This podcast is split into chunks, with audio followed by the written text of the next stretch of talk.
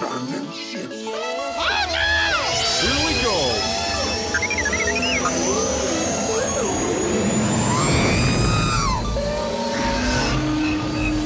Can I persuade you to join us for a drink? It's a tradition. Here, here. Jar Jar, homie, my main man, quickly. Before the Separatists attack, get into the escape pod. Hey, this is escape, then we're the pod.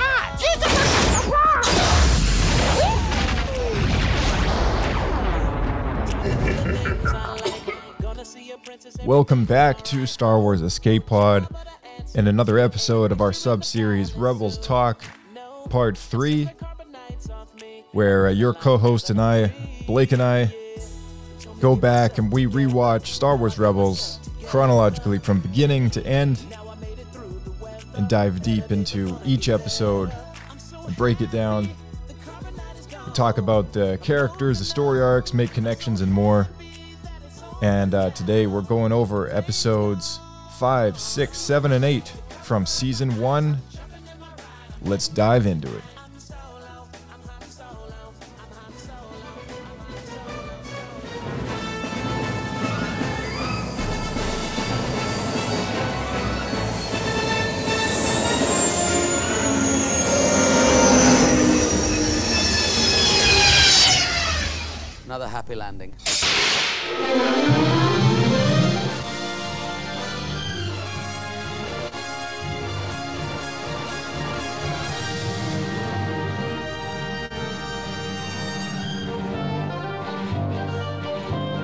Right, another episode of Rebels Talk. Welcome back, Blake.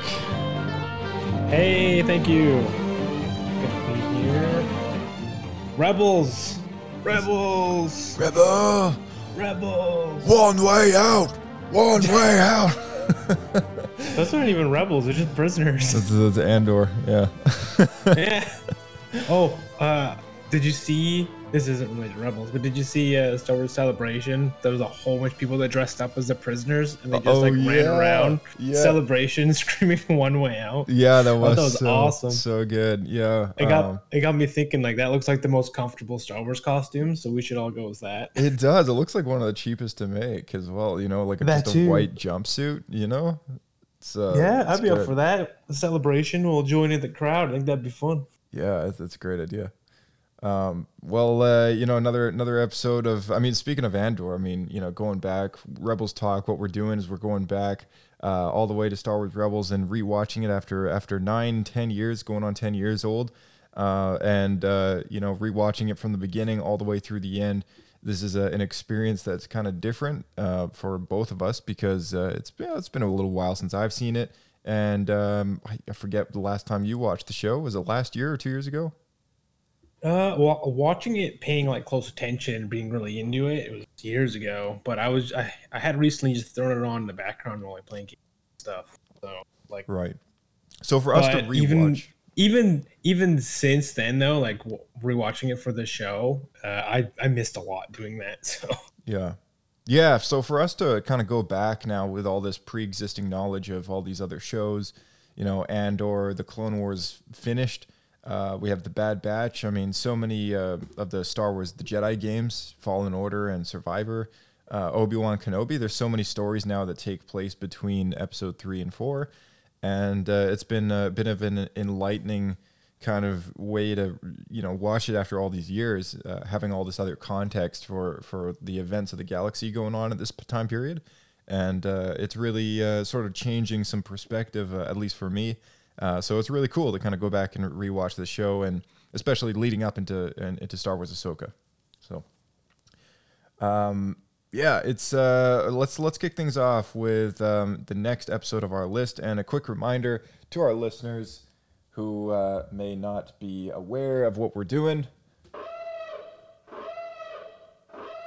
Major spoilers ahead for uh, the following Rebels episode. Season 1, Episode 5, Rise of the Old Masters. Season 1, Episode 6, Breaking Rank. Season 1, Episode 7, Out of Darkness. And Season 1, Episode 8, Empire Day. Uh, always check the description in these Rebel Talks episode for the list of episodes that we plan on reviewing. And that way you can uh, prepare yourself and watch those episodes ahead of time uh, and then uh, listen to the podcast. So make sure you stay ahead of us by about four episodes or so, because uh, you know that way when the podcast drops, you're all good to go. So uh, here we go. Rise of the Old Masters, directed by uh, Steward Lee. Writers include Henry Gilroy and uh, guest stars Brent Spiner. Uh, isn't that crazy? Um, the Star Trek Brent Spiner. Um, the air date of this episode was uh, on October 27th, 2014, on Disney XD. And the summary goes Ezra has started his Jedi training, but struggles with the basics, while Kanan also struggles with his new role as a mentor. The rebels discover an underground transmission reporting that Jedi Master Luminara Unduli has survived Order 66 and is being held in a high security Imperial prison on Stygeon Prime. Frustrated with his own inability to teach Ezra, Kanan leads his crew to rescue Luminara, hoping that she would be a more capable teacher for Ezra. Upon reaching her cell, Kanan and Ezra discover that Luminara is long dead and that her remains are being used as bait by an Inquisitor to lure the Jedi into a trap. The two work together to escape the Inquisitor before Hera rescues them aboard the Phantom. After Ezra reveals her, his insecurities over Kanan trying to give him another mentor, Kanan resolves to train Ezra himself. Uh, off the bat, what did you think of this episode? I like this one. Oh, this one actually uh, had a lot of really like interesting. Uh, I guess you would say call it story point, but I thought what they did with Jedi Master Luminara was was super interesting, and that was a really good way to introduce the Grand Inquisitor, right? Yeah, I, I, I agree. Yeah, no, this is the first time that the Grand Inquisitor introduces himself to the Jedi, to the protagonist of our story. And uh, you know, it's just um, I think I brought this up in the last in last week's uh, Rebels talk where you know I kind of suggested that the beginning of the season was um, a little bit dated, perhaps, just the way that they introduced what Inquisitors are to people, because you know, release order wise, it was the first time people saw Inquisitors. Um, So it hasn't really sat too well with all the other content that's come out since then with Inquisitors. But um, you know, this was kind of the first time that that Grand Inquisitor pops out, you know, and introduces himself to Kanan. Uh, did you recognize perhaps any any dialogue that perhaps have may have aged more than it should have, or or anything like that, or did this whole event feel feel fine to you? Well, I feel like you're saying that because it's probably something, but nothing stood out to me. No, no, it's not a trick question. okay, I'm like, when are you leading that? We're going somewhere with this. Yeah. Not nothing really caught my ear that was like that. Not in this episode. Anything goofy like when Vader was talking to the High Inquisitor last episode or the last time we saw him. Um, I think the main thing that I really liked about it though is it just seems very Sithy to use a dead Jedi's corpse to try to lure in other other unsuspecting Jedi. I thought that was a really cool. Concept. But admittedly, I don't really understand how it would work because, like, Kanan said, she like her presence felt clouded. But how how if she is dead, as the Inquisitor confirmed, how would they be able to project her presence like that? I, I kind of wondered that Sith myself. magic, I guess. I don't know. Well, so in Clone Wars introduced us to the holographic disguise matrix technology, which is like a uh, kind of like a hologram that works like a disguise. And I imagine it's probably a similar piece of technology in which, you know, it's it's got like a basically like a a full scan of her that it's able to utilize as kind of a decoy and uh, and then you know naturally, of course, it, it's probably that you know it's not just the hologram, but it's it's the presence of that person's body preserved as much as possible that allows Kanan to feel the presence of that person, but it's but it's absent, right? It's there's something something wrong about it. Um, so I think that's maybe his way of describing what that feeling was like to Ezra was, you know, it feels clouded, but why does it feel clouded? And it turns out, well, she's dead. Um, but you know, I, I just uh, I thought that was also kind of interesting. You know, the way that they the way that they use her body to to lure Jedi. I guess it's a combination of technology and using the body to kind of drive the force. You know, Yeah, sense. it's got to be some sort of force stuff going on there. Yeah. yeah, for sure. Uh, this episode kicks off kind of interesting. Ezra's training on top of the ghost, um, just as they're flying or hovering there or whatever. Um, yeah, I gotta say, out for a Jedi practicing early stages of using the Force, I wouldn't expect to be. If that were me, I wouldn't be expecting to have a droid throwing milk jugs at me. yeah, I thought that was like, man, Chopper is so vicious. Like, you know, I, I, I don't He's think. a dick. yeah, like he could have killed that kid, and he just, um, I don't know, he just He's care. laughing. Yeah. He's laughing the whole time. He loves it. Yeah. I could just imagine Dave behind the mic going, and they gotta retime it. yeah, yeah. yeah. Uh, you, you're gonna have to retime this, but I'm just gonna laugh, all right? Because I'm trying to kill Ezra right now. I really hope Dave never listens to this. um, the underground transmission is, um, and uh, it looks like I never finished. Uh, oh, sorry. Uh, the underground transmission is uh, is uh, Luminara Unduli. Um, there's a, some sort of person somewhere.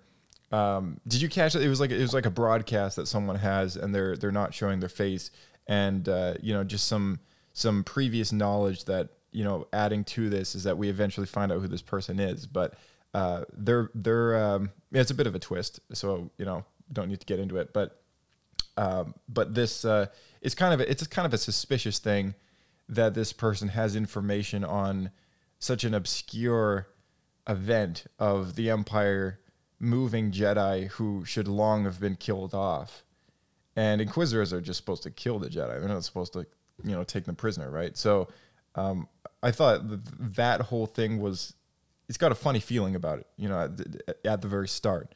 And then sure enough, when they go and rescue her, it's a trap. It, it's clearly a trap set by the Inquisitors. So um, I don't know if that already kind of tells you what you need to know about this broadcast. Maybe it's either fake news or, or like, you know, someone's obviously working with the Inquisitor, whatever. Um, but it's, it's, it's, there's something off about the whole event of this underground transmission and kind of like the intel that, that people have on, on this, on this thing. Right. Um, so I don't know if you have anything to add to that or not, but uh, No, I think that's that's that's pretty accurate. yeah. Okay. Uh, we got our first look at the spinning lightsaber in this in this episode. This this was the first time that people realized that these lightsabers spin. Um, yeah, it was a direct rip off of that toy. Yeah, yeah. So before Star Wars Rebels, there was a Hasbro lightsaber toy that came out, which had like a the exact same handle, and you just kind of flicked your wrist in a twist motion, and these um, the blades would kind of cycle around. And I think it was released as a General Grievous lightsaber. Yeah, toy. it was. Yeah, that's right. So you you could replicate Grievous's lightsaber spinning around in a circle. That was the idea. But you could. It came with like different saber parts. You could adjust it and like replace pieces. You could Mhm. have lightsaber daggers. And, I don't know. It was, It was weird. I guess, the first build your own lightsaber toy with this weird spinning mechanism. I don't know. Yeah, Hasbro throwing stuff at the wall. since then they've made like the craziest looking stuff, like two blades on each end, and you know you get like a helicopter saber. Like, oh um, my gosh. so I uh, remember as a kid, I, I was really into that, trying to do like lightsaber stuff, like designs. yeah, to make like a like a sniper rifle with a lightsaber on the bottom, or what was the other? Uh, there was a, a design I found that was a it was a, a four bladed lightsaber. It's kind of like a staff saber, but it splits out to have two on each end, like like uh like tridents almost, but a two. like Rey's lights, like Dark Rey's lightsaber, but but duplicated, like on the other side. yeah, on, on both Yeah. sides, exactly. yeah, yeah. That, that's that's Just like the most that's like the most thirteen year old thing to try and think of, right? Like, but then Thirteen year old thing, and then J.J. Abrams. Yeah. but then also Star Wars Visions. I mean, like that that one Inquisitor. in right, but that's Wars anime, Visions- so Yeah, it's gonna be kind Like- of crazy. Yeah. yeah, you- there's a little bit more of a uh, an asterisk, I think, when you do anime, because I think in like anime series, weapons and stuff are often pretty uh, unique.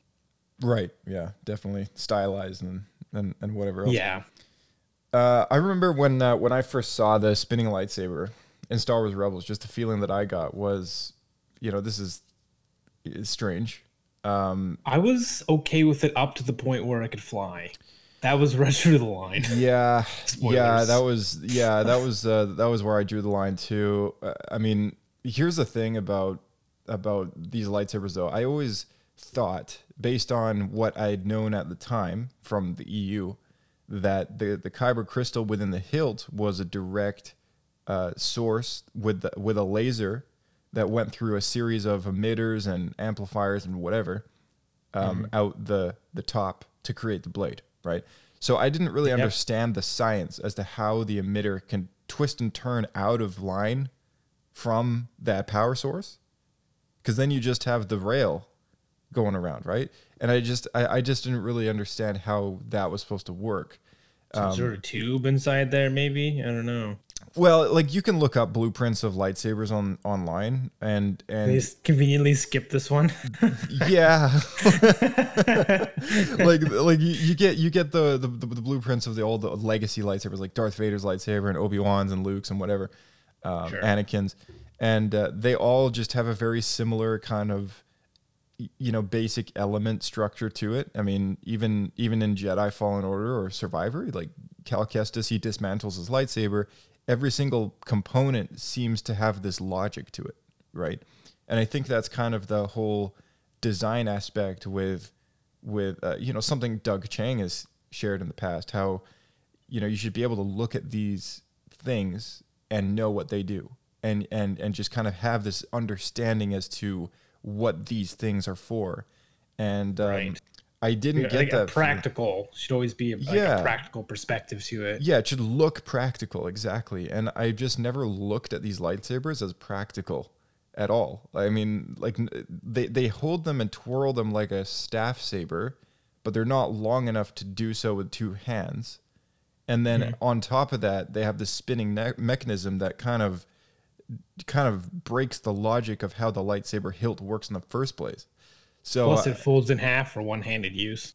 Right. Yeah. I Just like, you know, and they all have their own kind of little mechanism of how they do their spinny trick and whatever. But like, it's just, you know, I just, I, I don't know. I've always had a bit of a problem with, with these lightsabers. They- They've never been overly cool to me. Uh, and uh, they all seem to be broken the same way.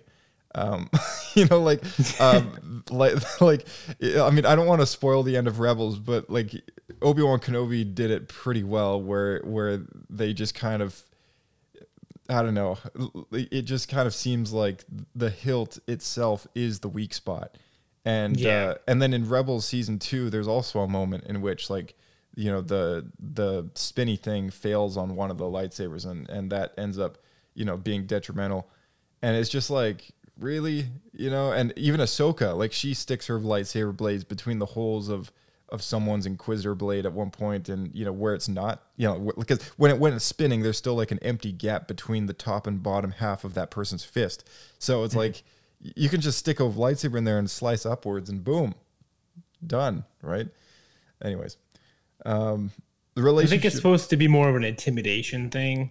people- yeah make them panic. Maybe But jokes on them because Obi Wan fought Grievous, who had four of them. See, I like that's the thing, right? Like, I, like I want to, I want, I want to get a Star Wars story which explains the logic of these lightsabers, and I also want to get a story in which it shares why they all have the same design. You know, like the hilt changes per Inquisitor, but like, why do they all have the spinny lightsaber? Is it like a uniform thing, or Do they change? I thought they were all the same. no, all the hilts look different. Like across the board, like all the Inquisitors have different hilts. Yeah, but they all have the that. same double bladed, uh, spinny design to it. And I just, I never really understood why that is. Like, is there like a purpose other than uniform? Is there any other purpose to why, you know, this is a good lightsaber to have? Right. Um, I would like to get a Star Wars story that that explains all that. um, anyways, Just the trademark of their fighting style, I guess. Yeah, I guess so. I guess so. Uh, the relationship between Kanan and Ezra uh, tries to pawn him off, but ends up getting stuck with him in the end, much like Anakin and Obi Wan. I thought that was an interesting parallel. No, it's a good point. I didn't even think about the, uh, the comparison to that. So it, I did feel the whole time, and as we saw in the story as it progressed, um, it Kanan definitely doesn't feel up to training Ezra and is trying really hard to pawn him off. Mm-hmm. And it, it, it felt like he was being a bit of a dick, honestly. He's like, how do I get rid of this kid? Like he doesn't want. uh, You, he's still where his character is at. He's still very detached from his former life as a Jedi, and he. I think he's still uncomfortable to uh, reignite that. Sorry, say again. I was saying, uh, I think Kanan is still feeling detached from being a Jedi, and he's uncomfortable to like go back to that that way of life. Yeah, yeah, I, I could see that. I think he's also feeling like a failed master too, because he's clearly having a rough time teaching Ezra. I mean, Zeb points that out at the beginning of the episode. So um, I think perhaps for Kanan, he just feels like Ezra can benefit better if he was trained under an actual Jedi master and not just. Yeah, I mean, he wasn't even a knight; he was just a Padawan. That's right. Yeah, and I don't think we've even mentioned that so far in Rebels talk. But yeah, Kanan Jarrus is actually a, a Padawan. You know, he never he never made it to be a Jedi Knight. He never got to be a knight or a master. Uh, he got away when he was quite young as a boy, and we had a cameo of him in the Bad Batch.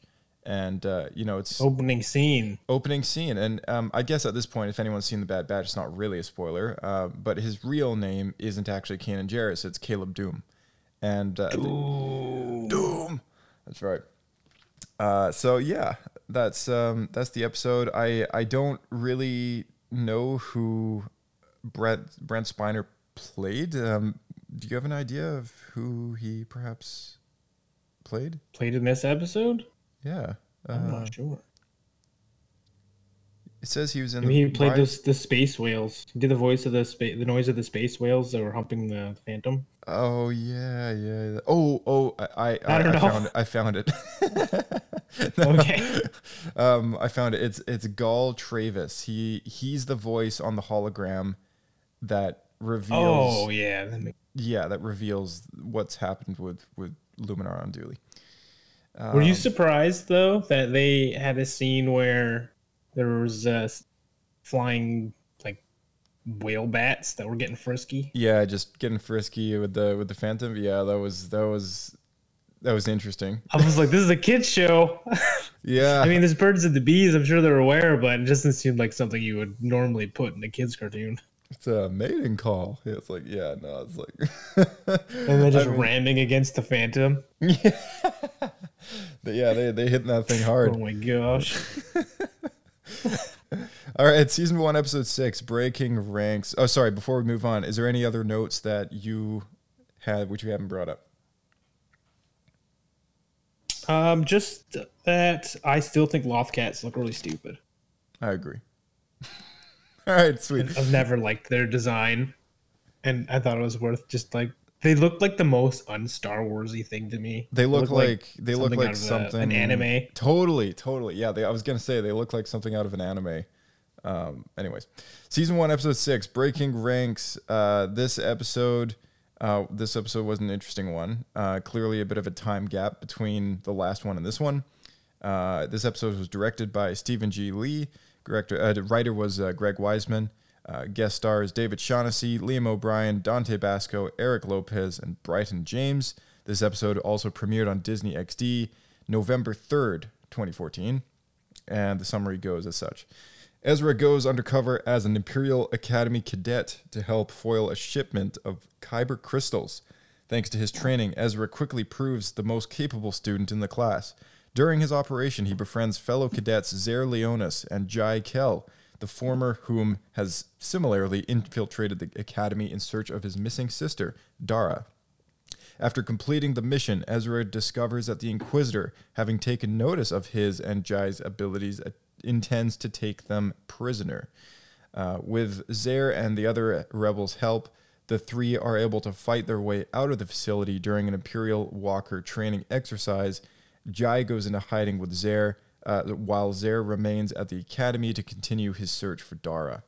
Um, th- that summary is slightly inaccurate since it was actually the Imperial officers that reported uh, Ezra's uh, abilities or, you know, insane kind of skills to uh, to the Inquisitor as uh, suspicious. So uh, this episode was interesting because it actually introduces uh, Zare Leonis to Star Wars canon, who is uh, most notably the main character, protagonist of an offshoot Star Wars Rebels story uh, called Servants of the Empire, which is a four book junior novel series. First one is called Edge of the Galaxy, second is called Rebel in the Ranks, the third one is called Imperial Justice, and the fourth one is called The Secret Academy. And this junior novel series was very well written. Uh, I read all of them. Uh, in fact, I owned copies of all of them. And uh, they, uh, they, they told the offshooting story of uh, Zara Leonis going on the search for his sister and, and what he does uh, after he stays at the academy by the end of the episode. So if anyone wants to know more about Zara Leonis, uh, perhaps we can do an episode kind of like later down the road uh, about Zare. That he crosses over with the Rebels crew on more than one occasion, and uh, the timeline of the events of his story I think overlap with some point in in season two of Star Wars Rebels. So we got a lot of time to cover that story. So maybe at some point in Rebels talk we can we can hit that. Might be worth hit that looking subject. into for sure. because. I think there's going to be. Uh, s- I- I'm pretty sure that it comes up again later on in the series as well. yeah, he does show up again. Yeah. Yeah, because honestly, I don't remember what happens, so I feel like I can speculate. Um, Yeah. I think her, as well as what they were going to do with uh, with Ezra here, was I think they weren't going to be imprisoned; they were going to be uh, trained to be inquisitors. I think that's the idea. Yeah. Um, I think that's going to be the reveal. I think maybe I can't. I don't remember if we ever see his sister later and she is an inquisitor. I think that'd be really interesting if that happened. Yeah, that's that's the whole that's the whole idea. I guess the perspective from Ezra is that they will be taken prisoner, but you're right. That that's actually not the reality. The the reality is any really gifted student are are going to be taken into custody and then taken elsewhere where they're trained at a at a secret facility, and that's part of Zara's story. Um, and that's kind of what happened to his sister as well.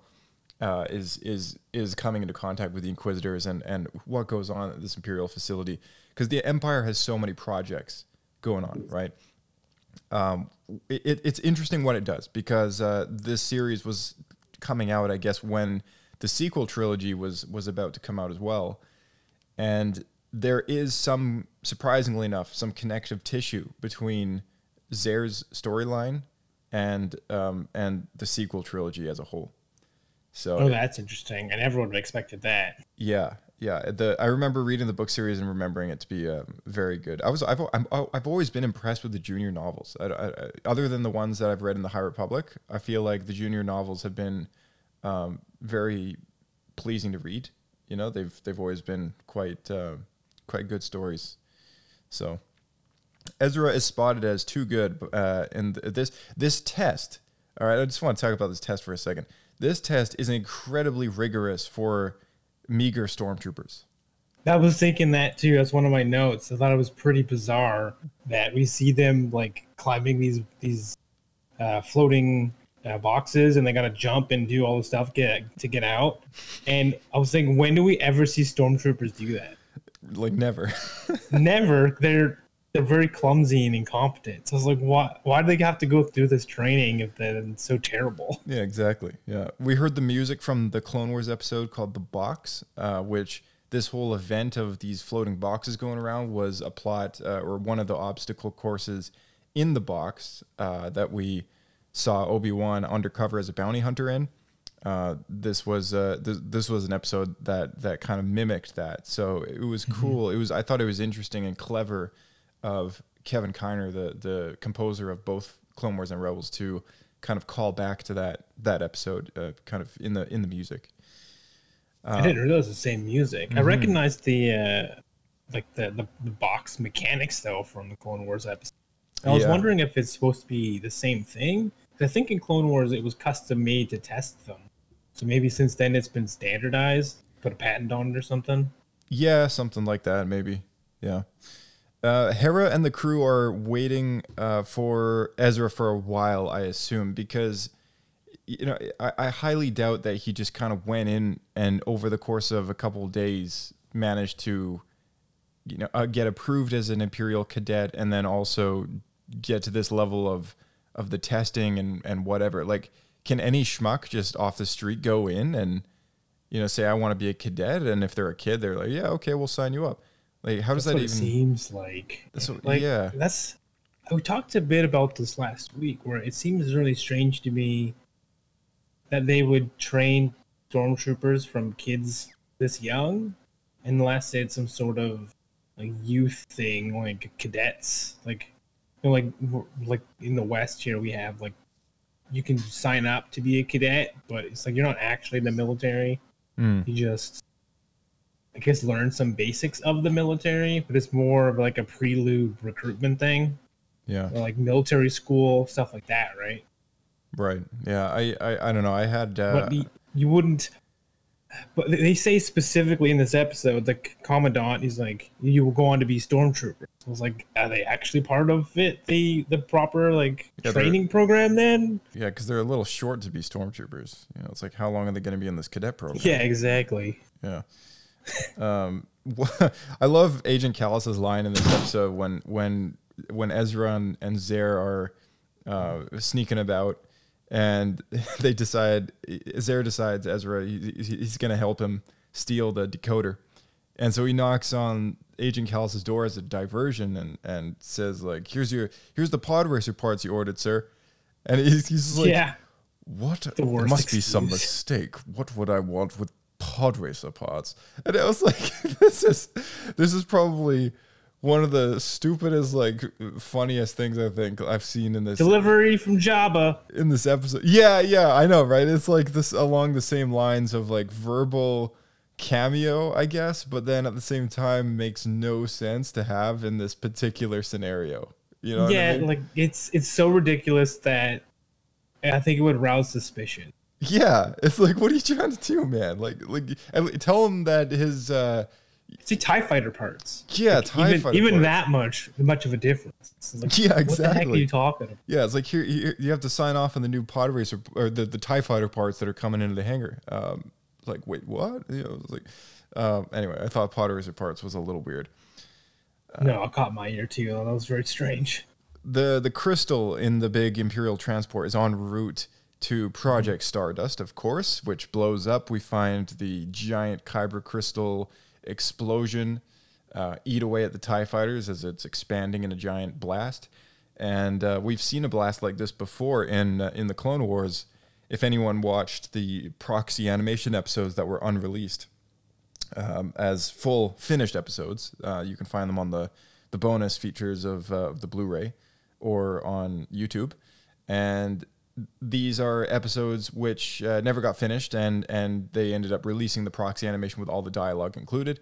Uh, same, very similar plot line where Sidious is still, you know, very actively building the Death Star behind the Republic's back and uh, acquiring these massively large kyber crystals, which uh, drives the Death Star laser, uh, which is capable of blowing up a planet. And you know, wh- wherever he's finding these giant kyber crystals, no idea. But the idea They seem is to be across the whole galaxy. they see, yeah, they seem to be kind of here and there, I guess. Yeah, and this this was just another extension of that plot, and I, I thought it was the first clever. one was was Utapau, right? And then Yeah, yeah. First one was Utapau. then- Second one was. Uh, was Jedha. did, I feel like did we see an, an episode in the Bad Batch with a kyber crystal in it as well? Oh, I think so. I'm I'm I'm mind I'm blanking on on whether or not we had an episode um, with a with a giant kyber crystal, but I feel like maybe in the Bad Batch we had a plot that included a giant kyber crystal at some point. I think there's one from that ice planet as well. Yeah, Where all the younglings go to get their sabers in Clone Wars. right. Uh, yeah, and then uh, of course the escape, which was uh, which was a pretty narrow. But you know, they all they all get away. Jai uh, gets put into hiding, and uh, and Zare uh, uh, pretends to fire at the speeder as they're driving off to, to to cover it up, and you know the Inquisitor kind of approaches him when he finally gets there, and um, I guess perhaps we can assume that that's you know he t- gets taken into custody or into the care of whatever facility he's going to next, um, and that's where Zare's book series uh, uh, Secrets of the Empire uh, picks up. So anyone wishing to check that out, uh, it's not too fi- uh, too hard to find uh, the ebook or or you know down at your local bookstore or whatever. It's great great junior novel series. I, I really liked it a lot. So, So I don't think that we don't. I don't think we see it in Bad Batch, but there is an episode later on in Rebels where they find another one and they're up to it. Saw Gerrera's. oh, So maybe that's worth. I think yeah maybe yeah I don't know what I'm thinking of, but yeah who knows. Um, all right, any uh, any last notes for this one? Well, we covered all my notes. Awesome. Season one, episode seven, Out of Darkness. Uh, this episode was uh, was was interesting uh, because it is also an extension of something we saw in Clone Wars. So this episode was directed by Steward Lee. Writer was uh, Kevin Hopps, and this episode aired on Disney XD November tenth, twenty fourteen. Guest starred uh, nobody. And um, this this plot, uh, Chopper's antics cause Ezra and Zeb to forget to carry out an important repair on the Phantom. They forget to check the diagnostics. Hera and Sabine set out on an abandoned uh, Republic asteroid base to re- re- retrieve supplies provided by Fulcrum, who is now at this point uh, providing them Rebel intelligence network uh, information to Hera uh, and then they basically carry out missions that this Fulcrum person is is is giving them. Uh, Fulcrum is an anonymous informant whom Hera has been in contact with. Sabine voices her displeasure towards Hera's secrecy about the mission, feeling as though neither she or Kanan can trust her. Uh, due to the fuel tank leaking on the Phantom, there are two. Uh, the two are left stranded on the base, which is infested with deadly Fyrnocks. Uh, the two Fyrnocks. That's right. Uh, the two work together to survive the creatures as long, uh, just long enough that the rest of the crew uh, can rescue them aboard the Ghost, allowing Sabine to overcome her trust issues while Hera tells her to have faith in the growing rebellion. So this was an uh, interesting story arc for Sabine, uh, and uh, this is also apparently the last episode that takes place in five BBY. That is five years before Episode Four. Um, I don't really So know. So we can assume that it's near December. Yeah. I don't I don't really know where that information comes from. I don't know if it's from maybe the new Star Wars Timelines book or or somewhere else, but that was what's on the Wikipedia page. And the follow-up episode is um, the first episode to take place in 4 BBY. So uh, this so yeah, kind of interesting little point to make. Uh, at this point, they're working under Fulcrum. It's very obvious at this point. So since the introduction to Bail Organa, uh, which was a few episodes ago, uh, since then they have, I guess, been reached out to by his network of spies. Oh, interesting. So prior to this, they weren't working for Fulcrum, but now they are. Exactly. In between episodes. That's exactly right. Hmm. Yeah. I don't know if I like that. I think that there should have been an arc there where they they decided to start working with Fulcrum. Well, it, I, I, I always thought that Dodgy too. about doing it. Yeah, because I've always thought to myself, episode three, which was Droids in Distress, that's the episode where Bail Organa has had R2 spying on Hera's crew the entire episode.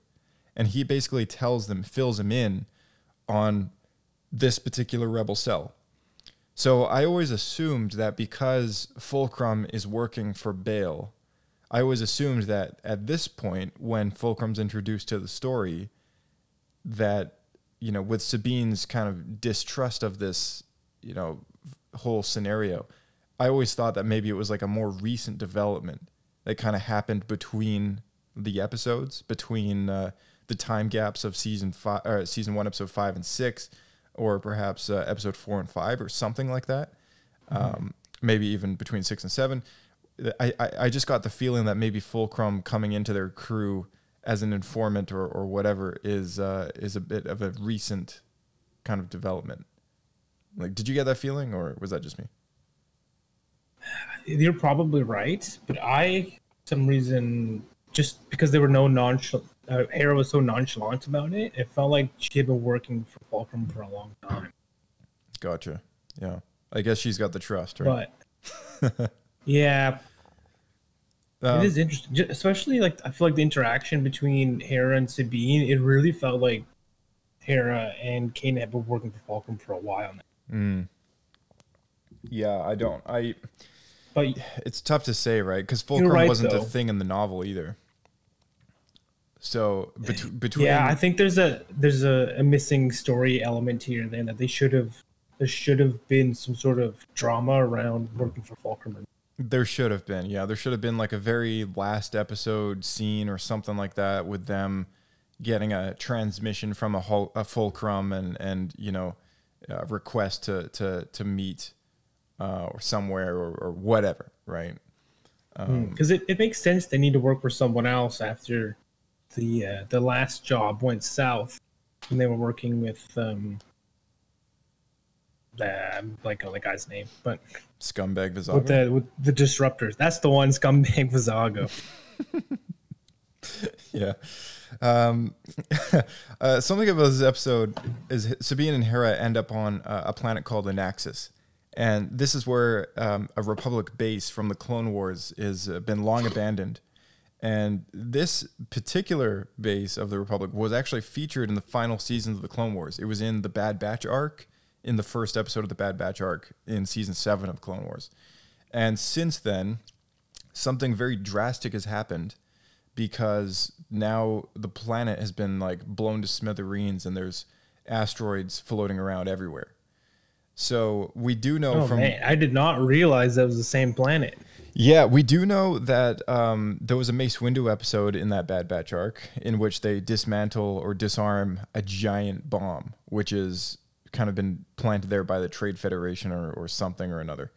And uh, I got the feeling that maybe since the Clone Wars in those 15, 14 years, uh, perhaps this bomb has actually been triggered or set off somehow and end up blowing up this this planet to, to smithereens or, or a big chunk of it.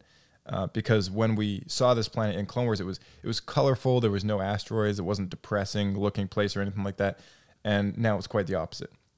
So uh, something's happened there, and uh, we don't have a story as to what exactly. I was hoping maybe in the Bad Batch show uh, in season three, perhaps maybe we get the answers to uh, to that. Uh, but uh, I don't know. I'm hoping for a lot of things for season three, including maybe some answers as to um, it's a lot to reveal maybe Yeah. that was one of the uh, Clone Wars episodes that got canceled Yeah, maybe, maybe. Um, uh, Rex and Wolffe and Gregor. I mean, we know that Gregor showed up in in, in Bad Batch so far, but Wolffe has not.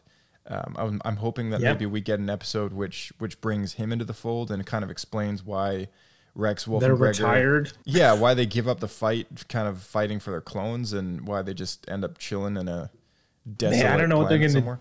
I don't know what they're gonna do about that, especially because two of them. Well, maybe maybe just Rex. He's, Rex is on the run. I don't know about the other.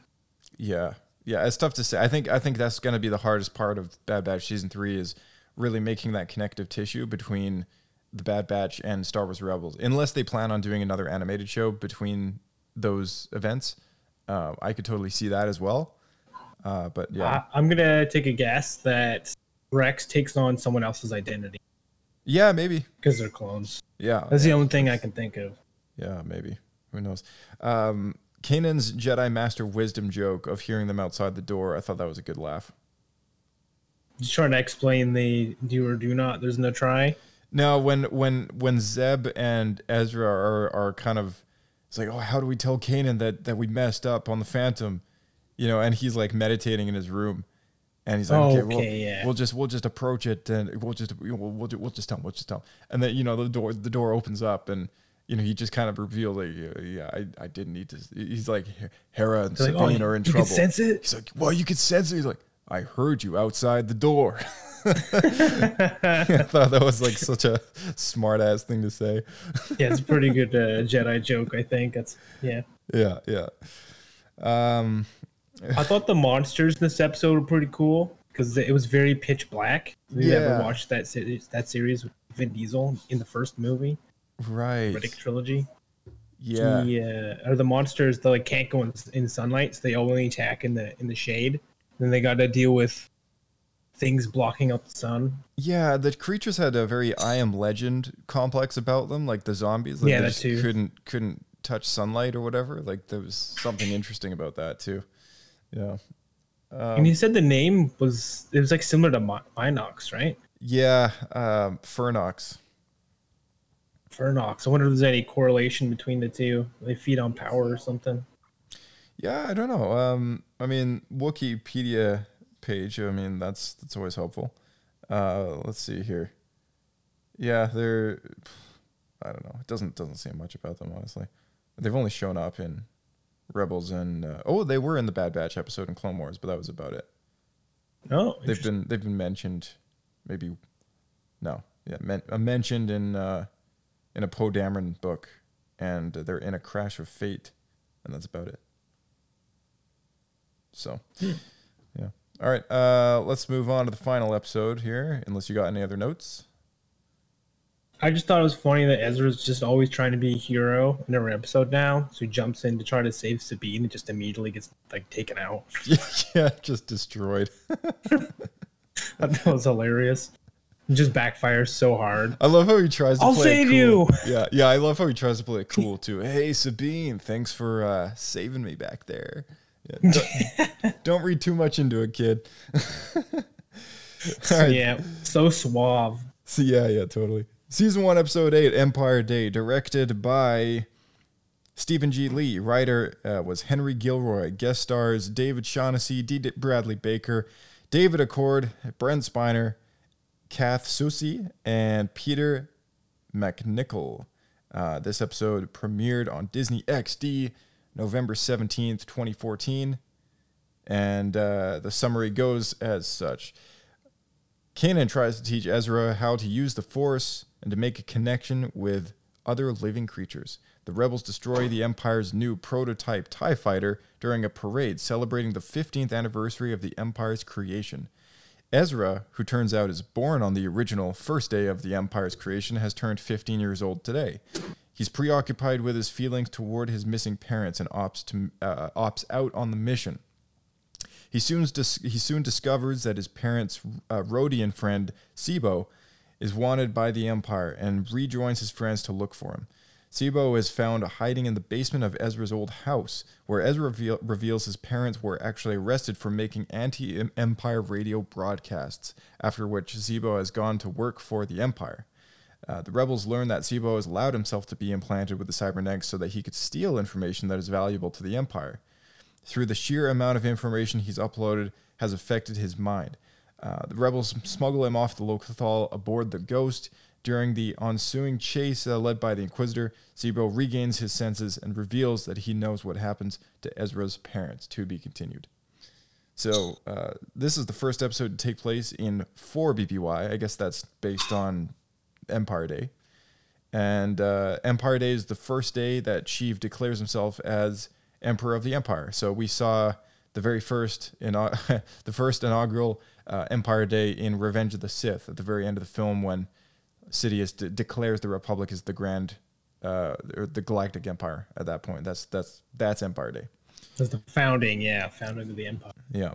Uh, the Imperial Anthem, which there is one, the Imperial Anthem is called Glory to the Empire, which is a twisted, upbeat version from John Williams's Imperial March. I've noticed they've done that a few times across Star Wars, taking like theme music that we know from the movies and shows, and then playing them in universe. Yeah. Um, an example, uh, I think I forgot to mention it actually, but in the the most recent season of uh, Mandalorian, when we're following the the Doctor, the scientists uh, on Coruscant, when they're at the Coruscant Fair, they're actually playing the the uh, March of the Resistance theme but Yeah. in universe. That's right. Yeah, that's like uh I don't I don't know how I feel about them doing that, but it's become a thing. it has become a thing, yeah. And here's a here, here's the glory to the empire song.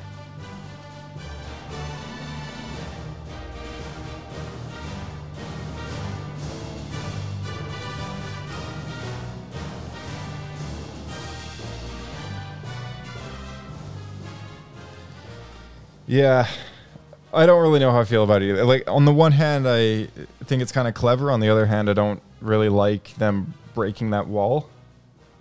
Yeah, that's the thing. Like,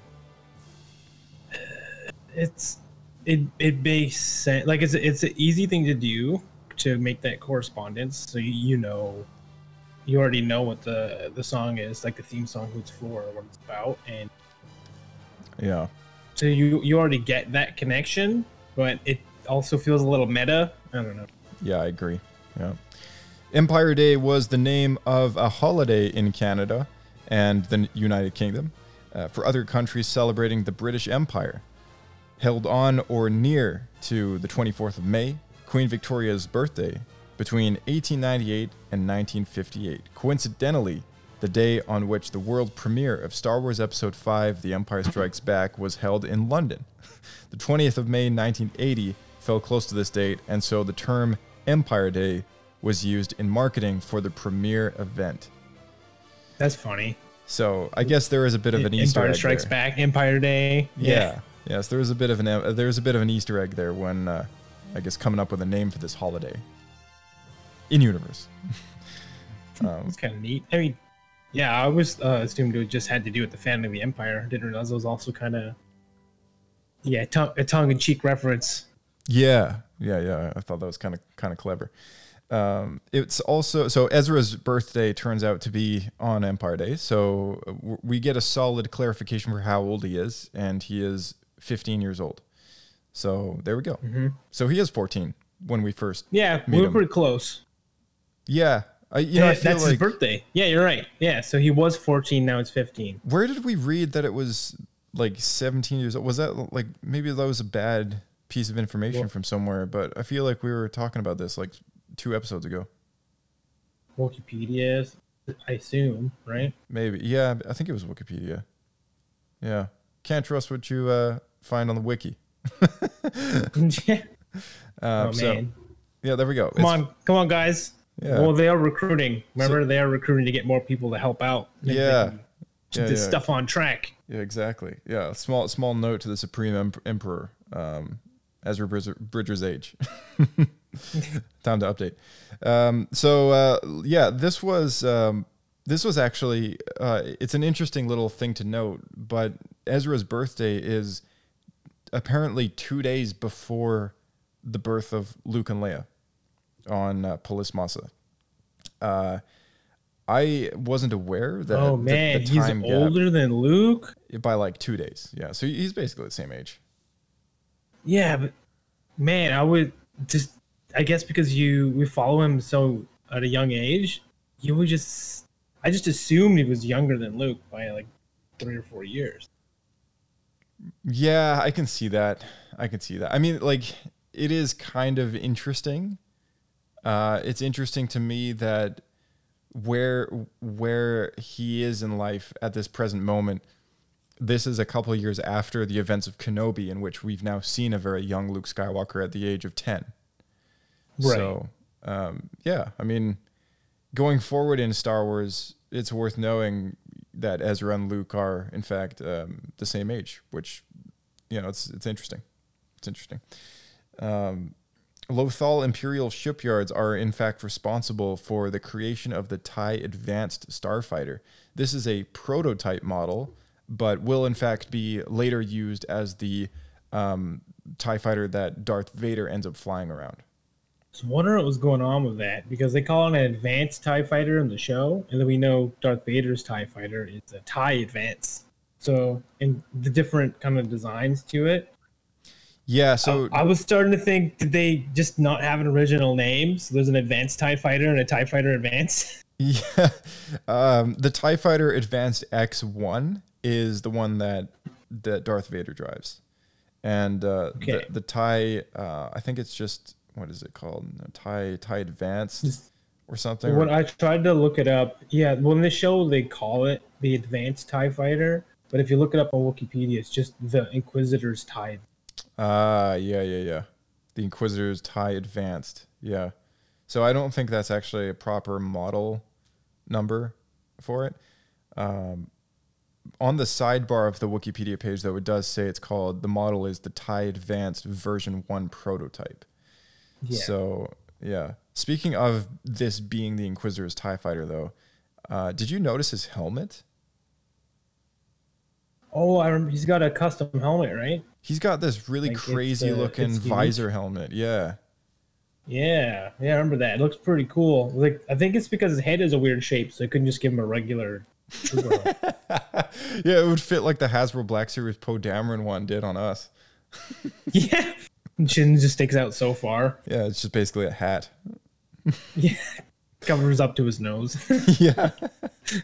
Not even. they should Try they try did- eyebrows. oh my gosh, hilarious. Uh, Can't see anything with the blast shield down. yeah. yeah. but but with the blast shield so high up, how, how how is it supposed to protect my my head? How am I supposed to fly? Quiet, you. Uh, the cybernetic Rodian Tseebo. Um, this is uh, this cybernetic implant is very similar to what we see on Lobot in Star Wars Episode Five: The Empire Strikes Back, and it turns out that um, okay. Remind me again. How does he snap out of his his daze? Does he get like hit on the head or something? Like like does he or just does he like recover or like what like what happened? I think there's a tr- there's a trigger word, so I think um, it clicked in that he was with Ezra Bridger. Is what happened. Oh, I see. He okay. remembered who Ezra was. So my thoughts are that maybe this is a very recent installation. I find it's interesting that Ezra's parents, we learn that they're actually rebels, and uh, again, maybe not part of the larger network, but they're doing what they do to stand up against the larger empire. Um, you know, they they kind of reminded me of perhaps uh, like Maarva, right? Uh, uh, Ezra's parents. They kind of reminded me of uh, Maarva from Andor. You know, they just they just want to stand up against you know the empire and do what they believe and and kind of uh, um, you know speak out against against what they're doing on their home world. And their friend Tseebo is obviously involved with that. And um, it's uh, unclear as to who Tseebo might be working with that he's actually willing to sacrifice his brain to get this implant uh, stored so that he can run away with all the secrets that they got.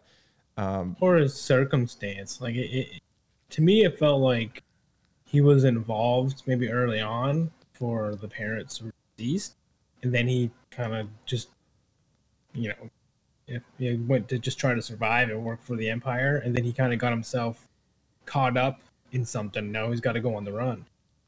Yeah, yeah, He it's learned something he shouldn't have. right. Yeah, there, there's that possibility as well. I don't, I don't even know if we ever get an answer to that, but um, yeah, This felt like a part one episode, so I guess we'll know when we watch episode nine. yeah, yeah. That's Maybe he'll come that's back later. I don't know. Right. Um. Yeah, and that's uh. I thought it was it was interesting though that they said when you have these implants, it's basically strips you of personality. So that's why I guess Lobot seems so robotic. Right. He gave up his name. He used to be he- his name used to be Terrence, but he became so lacking of emotion they just called him Lobot. We'll call you Lobot. just imagine like a, Affirmative. a scenario just like solo. He's like standing there. Yeah, yeah, yeah. Uh, what's who? What's your last name? Who are your people? Uh, nothing. I'm on my own. All right. Well, solo's taken, so we'll just call you Lobot. there you go. Low. Solo's So taken. low. Everyone's trying to get that name, but it's already taken. We'll ditch the SO and go with low, the later half. Because it's feeling low today. Yeah, that's right. Feeling low. Um, So right, they- they mentioned though that through uh, Tseebo that there's a five-year plan for Lothal as well as the local planets. So I think we more or less see this is kind of a, a prelude, I think, or a foreshadowing to what we see that happens over across the, the next few seasons. Yeah, that's a good point because um, I guess perhaps the length of the show, even being a four season show, basically covers that whole uh, that whole plan, you know, and uh, really like the show does end up concluding a, a, plot to to the whole Lothal thing, um, and you know I think it's it's uh, it's a, it's a good story. It's a good story what what they got going on uh, on, Lothal, and I think like what you were saying last last time is it's far enough away from a lot of the other planets that perhaps maybe it's less in the spotlight uh, intentionally that it doesn't need to be like a crazy big deal that impacts events in the rest of the films that surround the original trilogy, right? Again, I think we mentioned this last episode, or one before, where it's really just showing how the Empire corrupts them over. Yeah. So like they come in and try to, you know, be everyone's saviors, whatever, like just bringing peace and security, and then they slowly just turn to tyranny and like strip mining and pollution and all this sorts of thing, and just the the people who were there, uh, their home is just not no longer recognizable. Right. Yeah, it's uh, it's a sad story, but uh, you know, it, it it's uh, it's it's the empire, right? um, well, that's that's pretty much all we got for today. Um, is there any last minute things you want to bring up before we wrap it up here?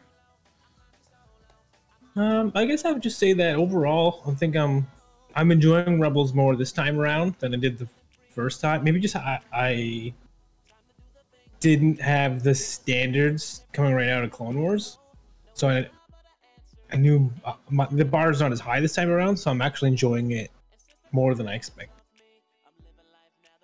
Yeah, I hear you.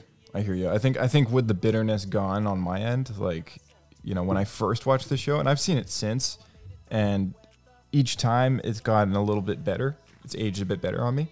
There's still some things that are quite cheesy about it, but um, and you know, it is admittedly for a younger audience than Clone Wars was, but um, I think the story itself and what we're able to take away with the the character arcs and so on and so forth is, uh, you know, it's good- it's good stuff. It's good stuff. Sure. Do we need to rate rate these real quick? Yeah, let's let's run through it real quick. Yeah, um, Pablo points or Pudus. Uh, for those who don't know, uh, our rating system is a scale of seven. Three Pablo Pudus is the absolute worst. Moving up from there two, one Pablo Pudus. and then uh, in the middle, fifty percent is a Bendu. Pablo points consists of one, two, or three. Three being the absolute best. Uh, so, what would you give the first episode of this?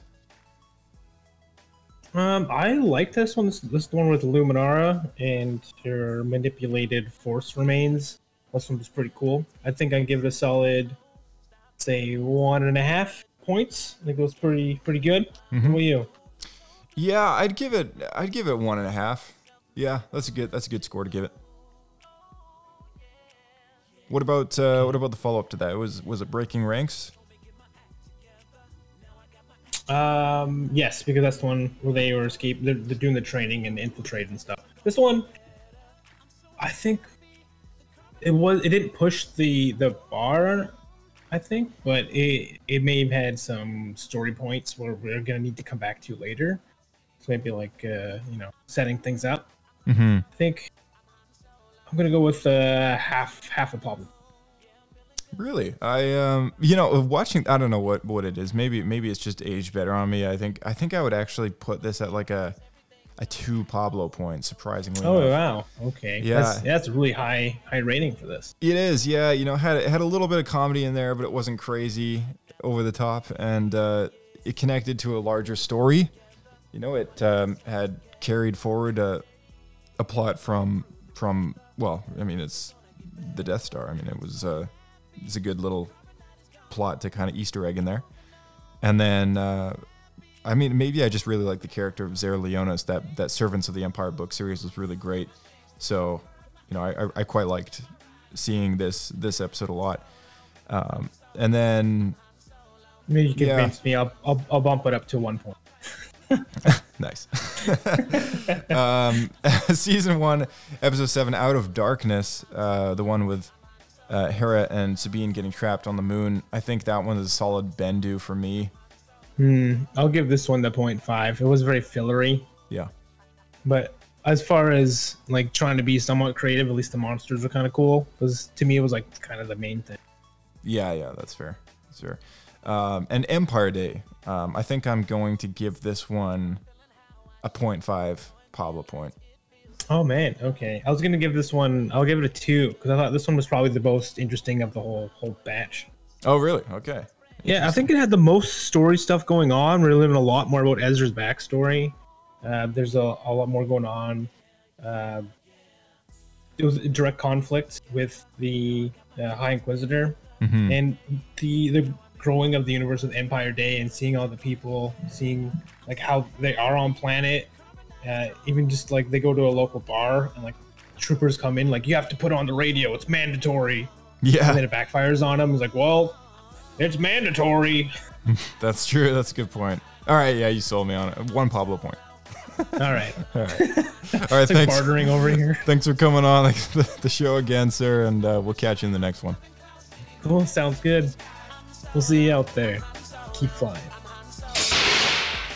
All right. Thank you to our esteemed listeners at home joining us for another episode of Rebels Talk and following along us at home, watching those Rebels episodes as well, leading up to Ahsoka. May the Force be with you, and we'll see you in the next episode of Star Wars Escape Pod or the next episode of Rebels Talk.